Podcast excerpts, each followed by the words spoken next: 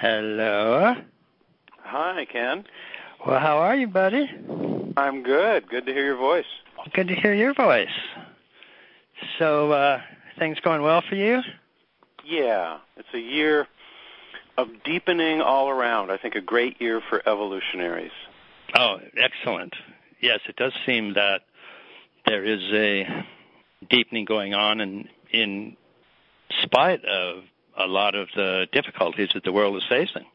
It's one of those windows. I mean, people are being stimulated to contract and cling, but also challenged to grow, and everyone's facing lots of those choices. And right.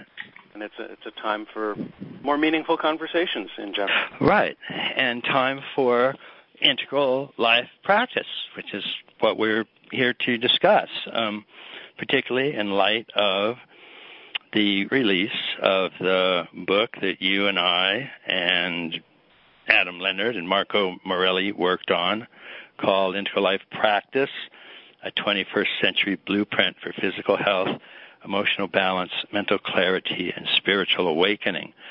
We had a terrific time working on this book, and I must say I'm very happy with how it turned out. I think it really does cover the essentials of uh, sort of a starter kit for a truly integral life practice. Um, really, really turned out well, I think. Well, me too. I'm I'm also seeing now the evidence in people's lives, people who are um, using the book and, and using it well. Yeah. Coming back for little clarifications, but in general, really, really getting. You know, I think we laid out some important principles in the Integral Life Practice Starter Kit, which, right? Uh, you know, has been out now for, gosh, uh, you know, over three years, I think. Yeah. And uh, and it was time to treat the material with more nuance and thoroughness and depth, and um, a lot of folks have been ready for that and are, are really making use of it. Right. So what we're going to do is just go through um, the handbook and give kind of an overview of the material we covered and uh, summarize some of it, um, give explanations of some of it, and basically just give an indication of uh, what we covered and what an individual will be involved in uh, if and when they take up a truly integral life practice. And one of the simplest ways to begin is by just talking about what an integral life practice is. And uh, many, many different ways to explain it, but one of the simplest is that it's a transformative practice, a spiritual practice, a life practice that is radically inclusive and based on the most inclusive or comprehensive map of human potentials that we have available, the integral or AQAL framework. And AQAL, A-Q-A-L, is short for all quadrants, all levels, which itself is short for all quadrants, all levels, all lines, all states, and all types. And for those not familiar with all of those terms, we'll be getting to those as we go along.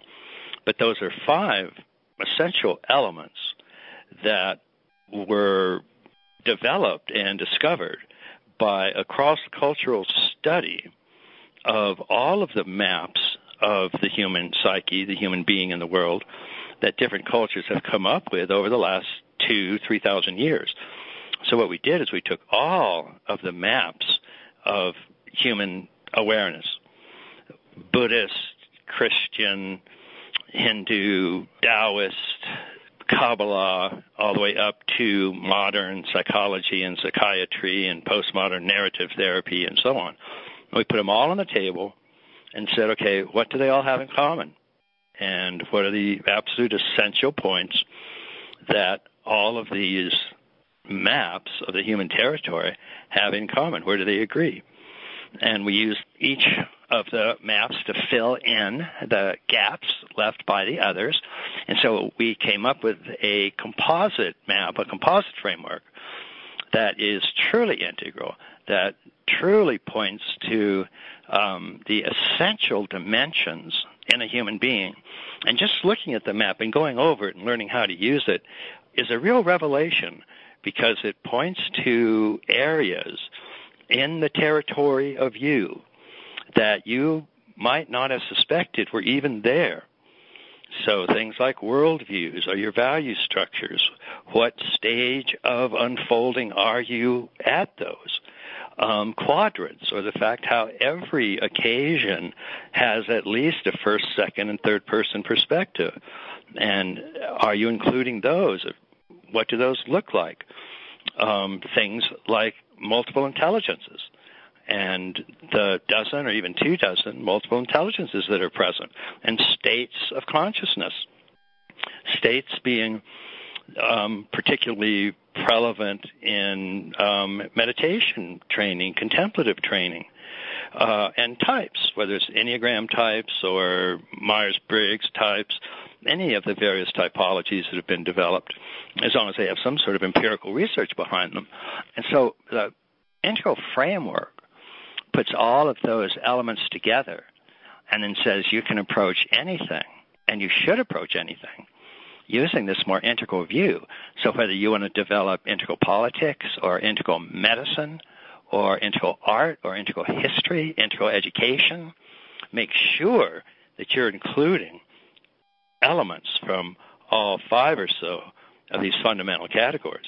And then when you do that, that's where it's just a real eye opener. That's where it becomes such a revelation to look for these components in your own awareness. And so when it comes then to an integral spiritual practice or an integral life practice, it's a practice based on having some aspect of the practice come from each of these five fundamental elements. And doing that gives us a comprehensive approach to practice that's still relatively brief.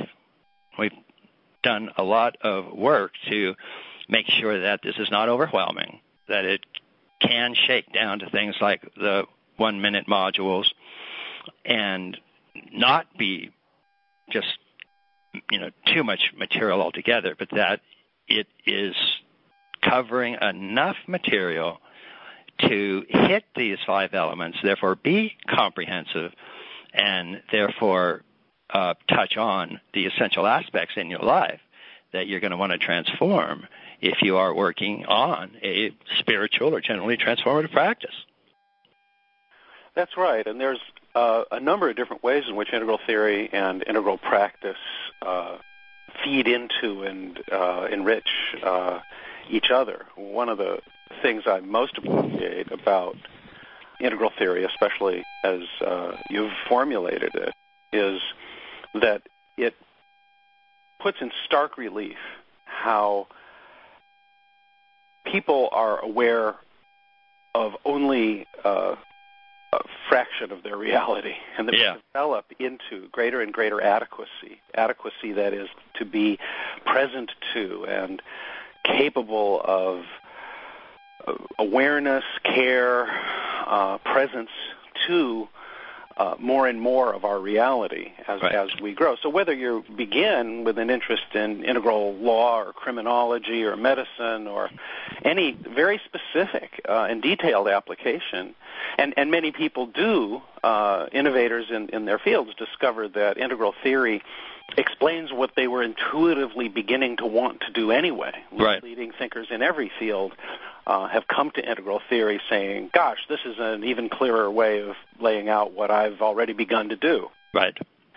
But when they recognize that, then in a way that might not have been true before, they realize that they are implicated, that right. the researcher is uh, not uh, outside the picture looking at it from some immune and separate place, but that their own way of making meaning needs to begin to become a part of the picture.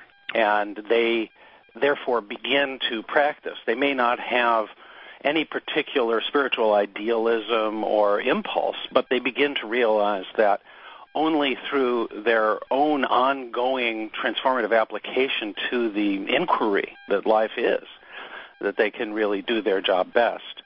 So it creates a practitioner really out of almost anyone right. uh, on the one hand, and, and on the other, it shines uh, light on the matter of practice. I think that that is that is beautiful. But yeah.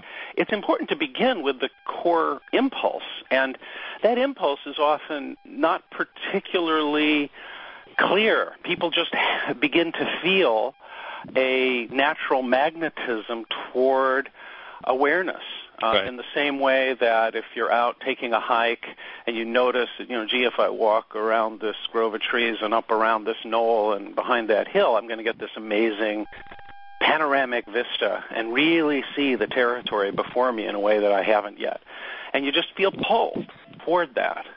Right. That uh, impulse is is there in in many people, and there are all kinds of expressions that that takes in in human life. Some of it is spiritual practice, but some of it is simply you know trying to be a better athlete, uh, peak performance at business, right. uh, taking up a martial art or, or yoga or, or even a hobby, just getting right. good at anything, scholarship. Right. Uh, it's it's expressed uh, in all kinds of ways, but then that impulse is something that can integrate and integrate with, in a way, all the other impulses. I may right. have an impulse toward scholarship and an impulse toward uh, peak performance in sports. I begin to realize, wait a second, the things that hold back my meaning making on the one hand, and that uh, the fear maybe that holds me back from really giving my all in my event, uh, my athletic event, have something to do with each other. Indeed. There's, there's a single vector here. Yeah. And in a way, uh, the, that awareness uh, begins to be informed by integral theory, even before they understand the details of the theory. Yeah, th- uh, that's a really good point. And the theory itself becomes what we call psychoactive. Once you start to learn the theory, start to learn these essential dimensions of your own being, it's as if your psyche goes on alert for these dimensions that you previously weren't including. And so you might not have been aware of what your particular value structure was in terms of uh, what worldview you have. You might not be particularly aware of which multiple intelligence you're using predominantly and which ones you're excluding. You might not be aware of which quadrant you're coming from most of the time and which quadrants you're excluding. And once you become aware of these, then it's as if the framework itself sort of circulates through your system and puts up red flags saying, hey, did you pay attention to this? Did you include this? Did you include this? And at no point does integral theory tell you how to think about something. It's basically what we call content free. Just like when we say there's first person, second person, and third person perspectives, first person is the person speaking, second person is the person being spoken to, and third person is the person or thing being spoken about. When we say that every occasion has those three perspectives, it doesn't say what you're supposed to think with those perspectives. It does say if you want a comprehensive view of the situation, make sure you include those three. And the same with the other elements. So it's not pushy, it's not um, authoritarian, it does not tell you how to think or what to think um, or govern in any sort of authoritarian fashion what you're supposed to see or do or be. But it does say uh, according to cross-cultural study, according to the world's greatest traditions, religions, all the way up to modern research, you have these dimensions present. And so if you're looking for a fullness in your own being, if you're looking for a uh, bringing the best that you can be to any particular situation, then you're going to want to touch bases with all of these elements and fill them in however you like. But make sure you fill them in. Make sure you touch bases with them. And then you are likely to find that the thing that's holding you back in sports is the thing that's holding you back in, in scholarship. Right. And and and it's even more embracing than the, the, word include might be more narrowly interpreted to say that you've got to speak to it on every occasion. Yeah. That's not what integral theory is essentially asserting. It's not like every single discussion of anything has to be a recitation of all these yeah. distinctions. Yeah. It's that it must be informed by the perspectives uh, that arise from each of these perspectives and right. notice these different dimensions of being. And then it allows utter rhetorical freedom to speak to a, a, listening that is primarily focused in one of the perspectives, simply in a way that implicitly demonstrates an awareness of the others. Right. Right, and that is uh, a really important point, and um, in itself puts an end to so many either or arguments that are out there. Um, you pick up consciousness studies today, and you'll you'll find in the leading academic journals um, a raging argument over which perspective, first person or third person, is the one real true perspective for approaching consciousness. Should it be approached in an objective scientific way, focusing on changes in brain chemistry and pattern, patterns of brainwave activity, all in an objective scientific third person dissociated distancing way, or should it be approached in a first person introspective awareness fashion, giving direct experience, radical experience, the foundational truth to consciousness studies? And our answer is uh, yes, both. Both of them are equal potential, equal uh, important in terms of discussing and laying out this thing that we call consciousness. You can't reduce one to the other. You can't get rid of one. You can't make one more primary. And so that's just a simple example of um, basically coming at an issue and being awkwardly integrally informed and just being aware that these four fundamental perspectives are necessary for every occasion stops this fruitless argument about which one is ultimately real. Um, the argument's been going on long enough that it should tell us two things. One, neither side can win. And two, because both sides are important. And anything less than that, any arguing that just first person perspective is real or just third person perspective is real, gets us nowhere. And it's essentially the same thing we find when we look at spiritual practice, when we look at education, when we look at politics, when we look at art, when we look at history. All of these elements are essentially important. So having that in mind puts an end to a lot of the arguments based on partiality and fragmentation and brokenness that these other approaches have. And make no mistake, these other approaches are broken. They are not inclusive. They don't cover all the bases. And so doing one's practice based on a broken map of the human condition is not exactly a straightforward path to enlightenment. Well, exactly. That, that was beautiful, Ken. That really calls to mind two of my favorite summaries of the nature of integral. One is the simplest summary is, is relates directly to what you uh, put forward, either or thinking as opposed to both and thinking. Yeah. And then uh, with a little more nuance, every perspective is both true and partial. Right. And we sometimes add uh, including my own. Yeah. Uh, and the wisdom of that is expressed in the fact that these broken approaches can drill down and get to certain implications of a given perspective with great rigor. And right. so we're students of them, even though we may not be contained by their myopia. Right. So the beauty of integral is that it liberates our access to or appreciation of all of these partial perspectives even more fully. Right. And uh, it lets us stand free of the brokenness, but it doesn't prevent us from joining in and being informed by the worthwhile dialogue that might take place in any of these true but partial uh, dimensions of inquiry. Uh, yes, I think that's one of the reasons that the integral approach has caught on, not just for everyday things like um, learning to be involved in relationships in a more authentic or straightforward way, um, or being involved in work, or being uh, just even in play. Um, but in the academic world, where this either or kind of thinking particularly in its latest guise under postmodernism, has just really devastated and truly, in the real sense, deconstructed most approaches to um, human reality and used just these um, broken models.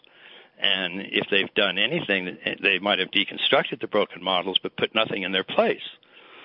And so having something that appreciates the partial truths of these various approaches, the partial truths of both a third person approach to consciousness and the partial truths of both a first person approach to human consciousness. Seeing the importance of both of those and being able to say both and to them in a very coherent way. Um, integral theory is not hard, but it is um, coherent, and you can go into it as much as you like. You sort of get deeper and deeper and deeper and deeper. But also, its initial um, and its simplest version very, very simple and very straightforward, and we're going to be going over over that today. Um, but in any event, it is indeed a switch from either or thinking to both and thinking. And then the practices that a both and orientation to the world use uh, turn out to be quite different in the long run from approaches that are just either or. And then the brokenness of the map reproduces itself in the brokenness of your practice. And the partial nature of the realizations that emerge. Right, exactly. So we have some kind of uh, catchphrases that the book uses to summarize integral life practice. It's the, and I'm reading these, it's the ultimate in cross training, working synergistically on body, mind, and spirit in self, culture, and nature. It's modular, allowing you to mix and match practices in specific areas or modules. It's scalable, adjusting to however much or little time you have, down to the one minute modules.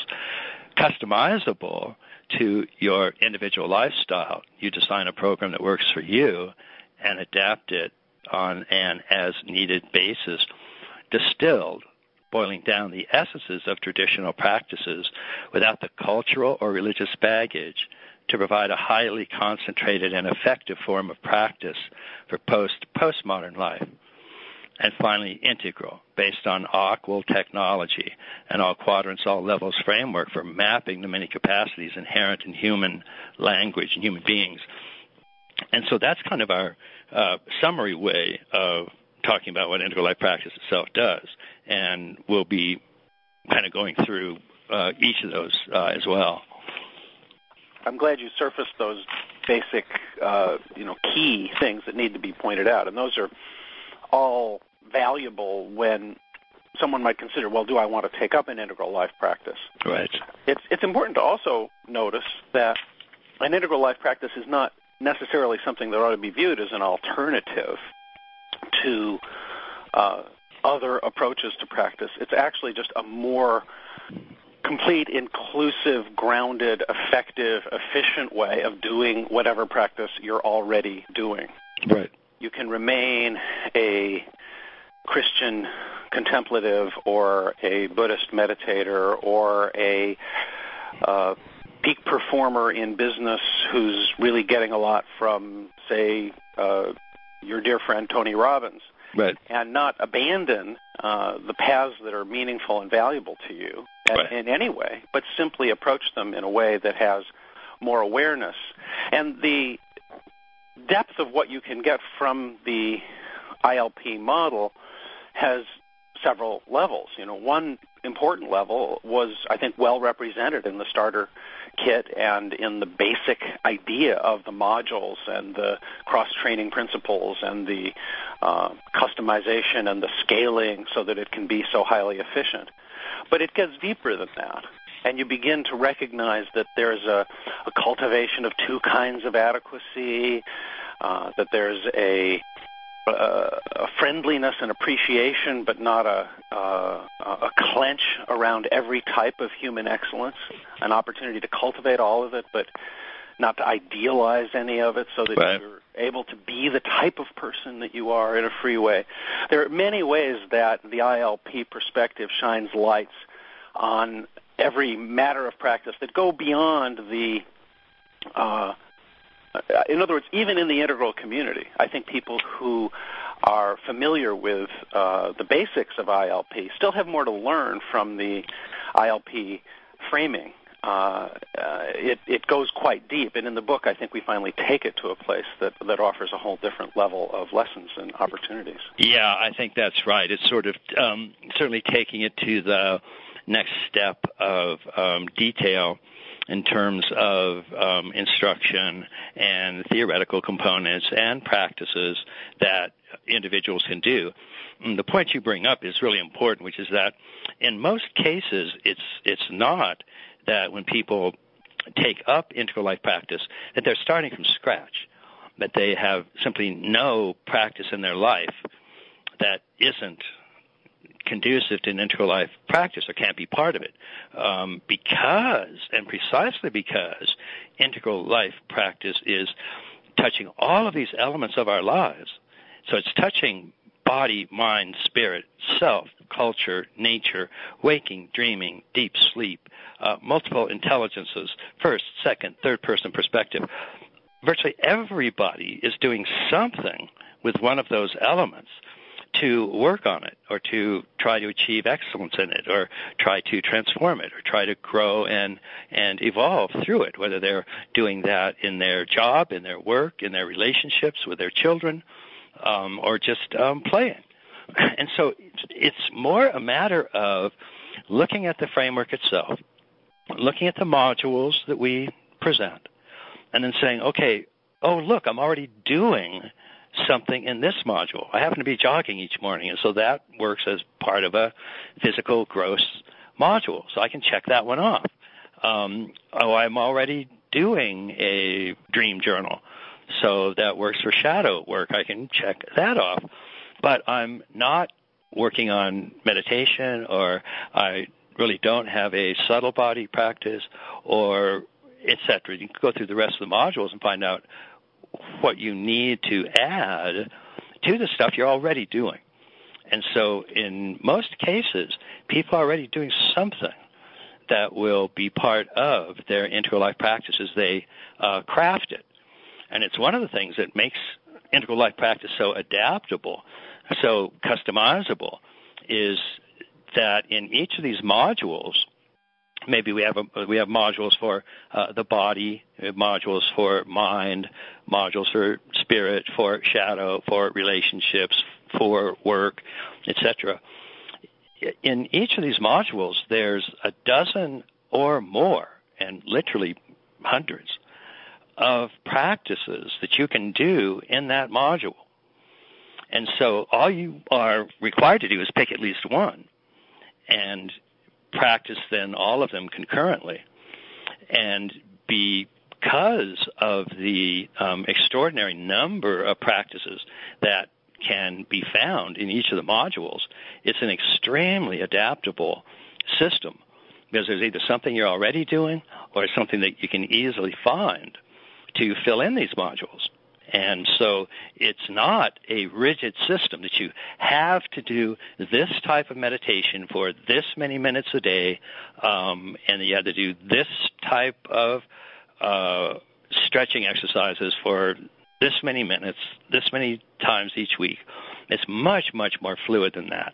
And yet without losing its strength or its capacity to benefit from cross training. And cross training is one of the important variables that an integral life practice brings, which is just the theory that, and the fact, in some cases we have evidence for this, that if you practice two practices simultaneously, both of them will achieve more rapidly than if you do either one alone. And so if you, for example, give people that are doing meditation and you divide them into two groups, one that's doing meditation and one that's doing meditation plus weightlifting, actual studies show that very, very quickly the individuals doing weightlifting plus meditation will, according to the teachers themselves, show a greater advance in meditation capacities. So your meditation intelligence, if you will, is increasing simply by combining it with another practice that's not necessarily related to, to meditation. In this case, in this case, weightlifting. So we have a cross training principle that um, accelerates the effectiveness of all of the modules by practicing them simultaneously. That's uh, a huge core insight on which ILP is built. This idea of integral cross training, and it uh, can be explored, you know, on many many levels. Even within some of the modules, we identify some key distinctions. People who right. have some essential friendliness toward first, second, and third person forms of spirituality, I think, grow more quickly in the one that may be their primary emphasis than others doing that practice who don't. Right. Uh, people who are doing physical, gross physical exercises that are only uh, strength or aerobic or neuromuscular conditioning will be less fit than those who uh, at least occasionally train in the others. Uh, we make a lot of core distinctions that are uh, profoundly useful from this perspective of cross training. They're right. even within the modules, but especially uh, across them. And additionally, the flexibility of the modular approach, in a sense, creates an inquiry. Oh, right, I've been jogging every morning. That was really all I could handle in terms of physical exercise. But now I realize this is a dimension of my being that I'm exercising and practicing with. Right. And now I have an inquiry about what is it that I want to do. Maybe one morning a week instead of jogging, I'm going to do a yoga class. Maybe one morning a week instead of jogging, I'm going to lift weights. Maybe two mornings a week, you know. And and the inquiry is raised simply by the framing that ILP brings. And that's why there's virtually no one who's even already a pretty sophisticated and maybe very experienced practitioner, perhaps for decades, who can't benefit from aspects of what comes to light using this integral framing of the right. matter. Right. And we found that to be the case because there's no tradition, east or west, that today is fully integral. So there were many traditions that at their time uh, attempted to be integral, and, and, many succeeded quite well. Um, you think of Plotinus, for example, as being a very integral thinker and and practice, um, but that was for you know 1500 years ago.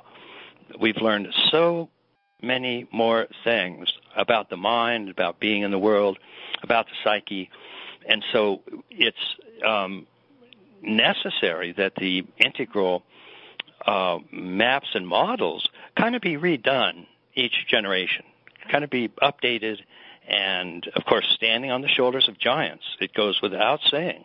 And many of our core fundamental ideas, concepts, and practices go back 2,000 years.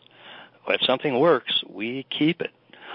Um, but the traditions themselves that we're taking this practice or concept from have not themselves uh, continued to grow or evolve. Or if they have, and in some cases they have, they haven't included material from other disciplines and material that turns out to be um, really, really important.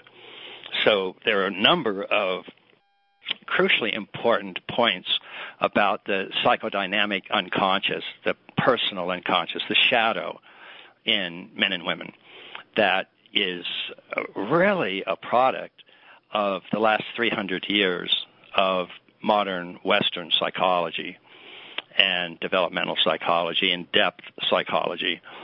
And although the contemplative traditions deal to some degree with the shadow and the personal unconscious, they just don't cover it in the same kind of detail or they don't have the same kind of techniques available that modern Western depth psychology has brought to the table.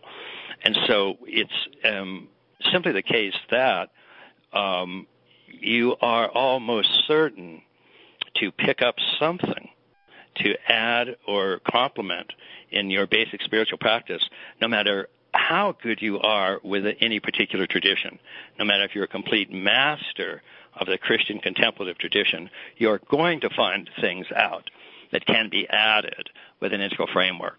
Um, just because the integral framework intentionally has kept up to date with other disciplines, uh, whereas the Christian uh, framework uh, has not. And so yeah. it's a it's a way to both honor your tradition. We're not asking you to give any of it up. Uh, you continue to practice that just as as much as you want. But we will say, look, if you have you thought about this and this and this, are you doing something from your tradition that covers these elements?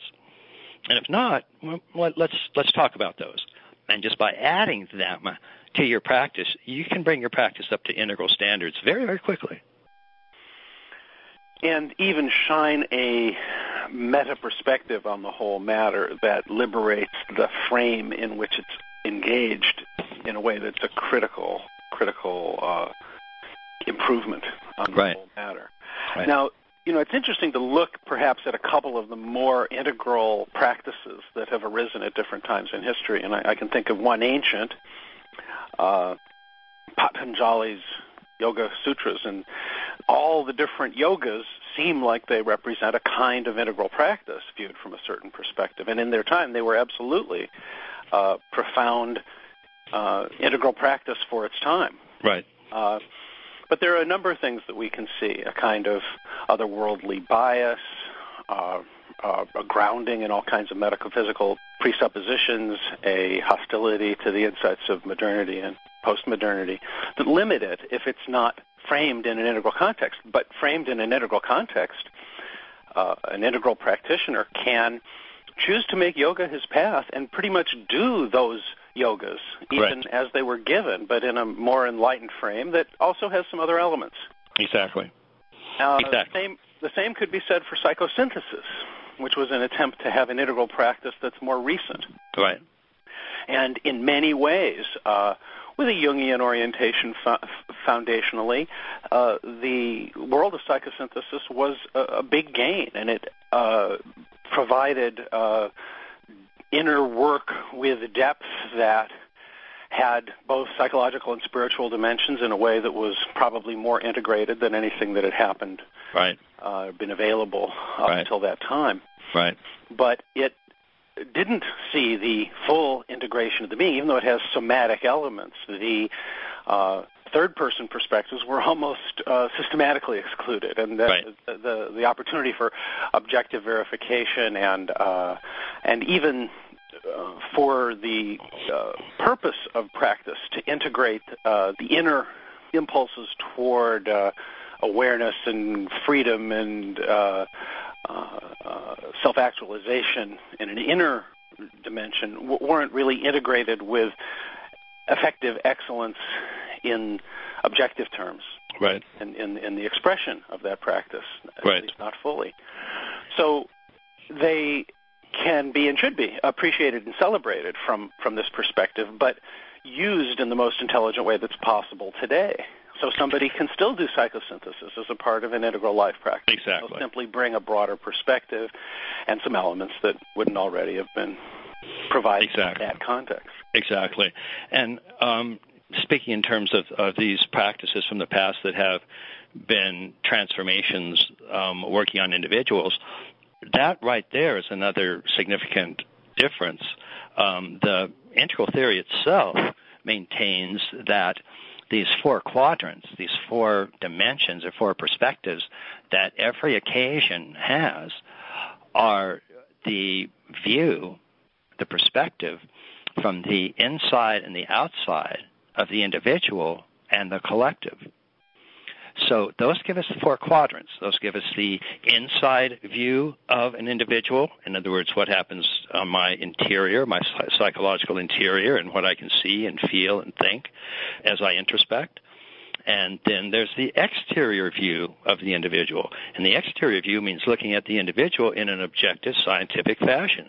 So it's looking at the same individual, but now it's looking at the organism in an objective way. So instead of the mind, we have the brain. And instead of interior feelings and thoughts and impulses, we have neurosynaptic changes. We have neurotransmitters, we have the limbic system and the neocortex, and all of the organ systems in the body, and so on. And so that's the inside and the outside of the individual. And one is using a first person perspective and the other is using a third person perspective. One is therefore referred to often with the pronoun I, and the other is usually referred to with, with the pronoun it. And but that's just the individuals because the individuals are always part of a collective. And there's the inside and outside of the collective to which every individual belongs at its different levels.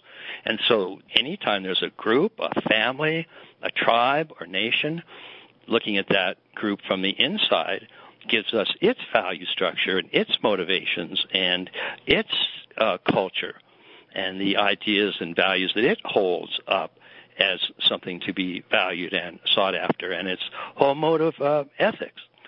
And then if we look at that group from the outside, then we see more the objective third person plural aspects of it. We see its techno-economic modes of production, whether it's horticultural or agrarian or industrial.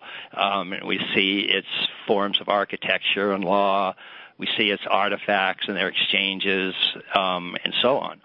And those are referred to by the third person plural pronouns like its. And whereas the inside of the group is referred to by a pronoun like we and you. So the essence of the uh, four quadrants, which is um, I, we, it, and its, and sometimes those are shortened to just the, the big three by combining the two exterior quadrants um, to just an objective it. Um, but that the I, we, and its is the same as the good, the true, and the beautiful. It's the same as Buddha, Sangha, Dharma. Uh, it shows up in many, many different uh, thought systems around the world, which indeed is one of the reasons that, that the four quadrants are included as one of these five essential elements.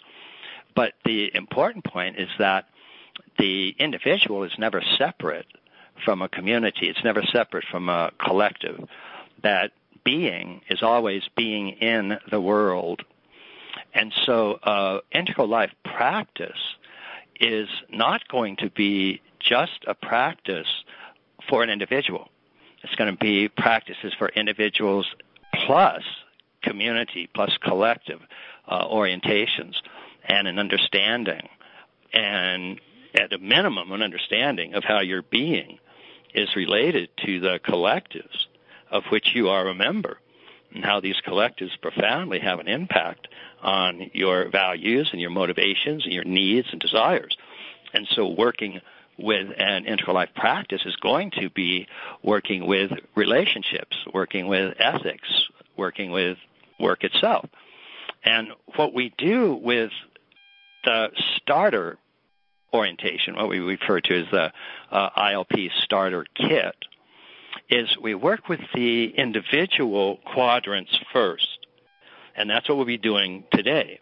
And the individual quadrants include a lot of things including multiple intelligences and psychograph and uh, multiple states of consciousness and so on.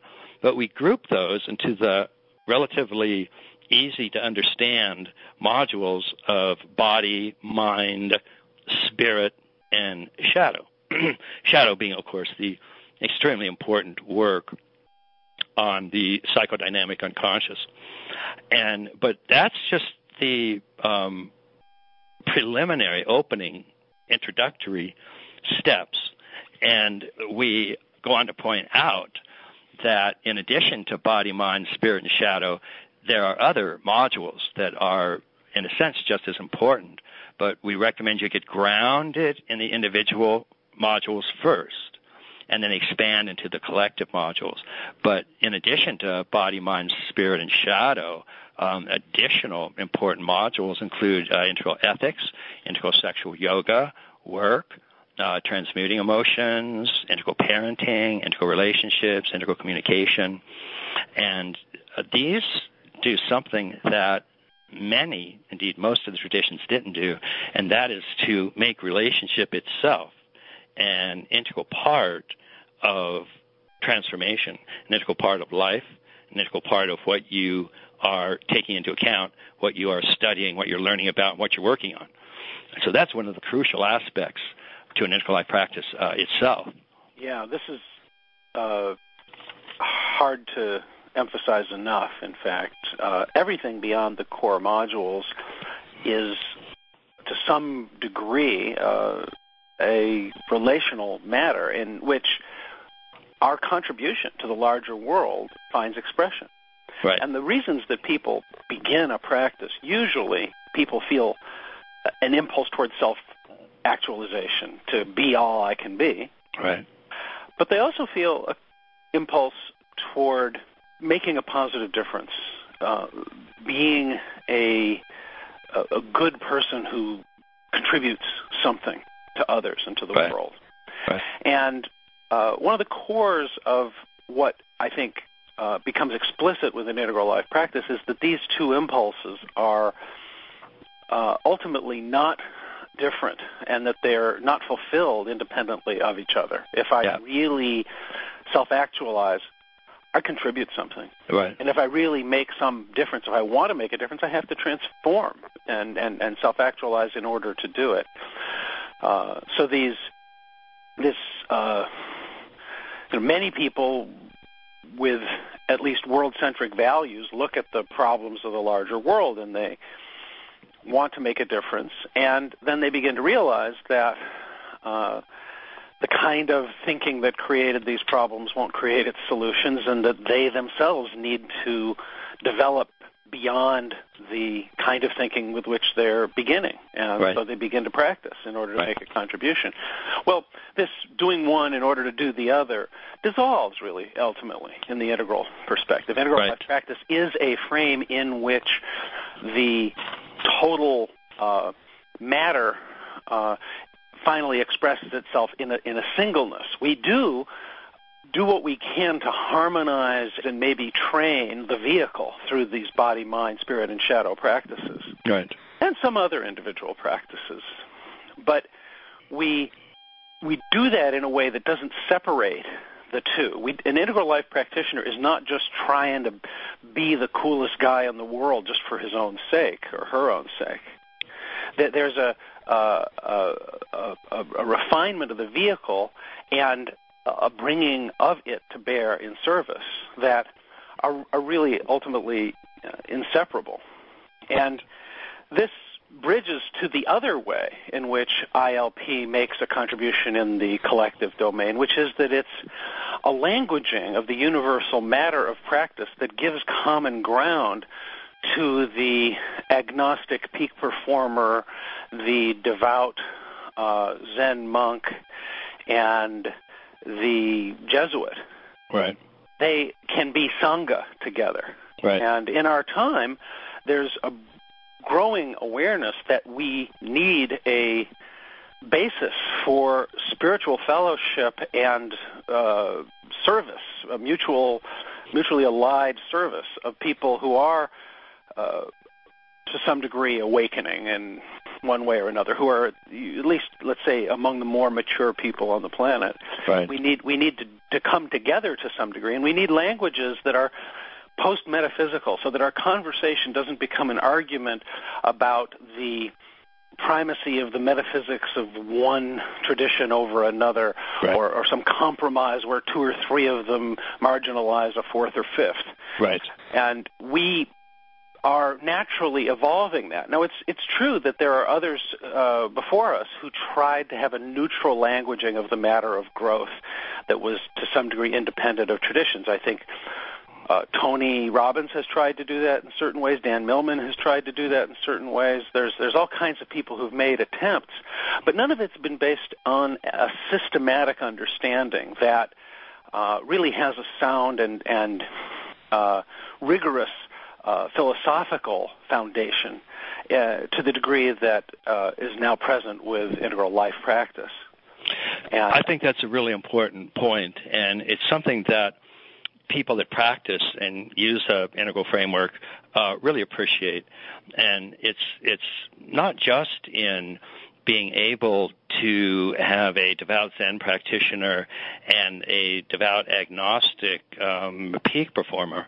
have ways to agree with each other and a language that they, they both find generally acceptable and, and agreeable. It's that in any of the disciplines, there is finally a way to have a cross disciplinary talk that makes sense. We have people in integral business, for example, that can just immediately talk with people in integral art and poetry and have a common language that they both understand, they both agree on, and they both know what it means. And so it's a way that somebody who's working in business and somebody who's working in poetry can actually sit and have a fascinating conversation about their commonalities and the things they have in general and what they're doing with their lives that makes sense to both of them and doesn't, you know, poo poo one or the other or doesn't um, try to reduce all language to the language of just one. And so that's been, I think, precisely because it's a product of a cross cultural search that it's been able to reach across cultures and across disciplines and across human beings to work with these common patterns, patterns that unite, these common patterns, patterns that all human beings have access to, and potentials that all human beings have access to.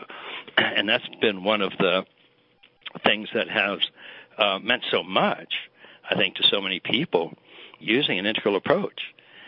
It dramatically cuts down on the feeling of alienation and expands upon the feeling of connection and I think that's that's really one of the important um, aspects. I think I think bringing that up is a really good idea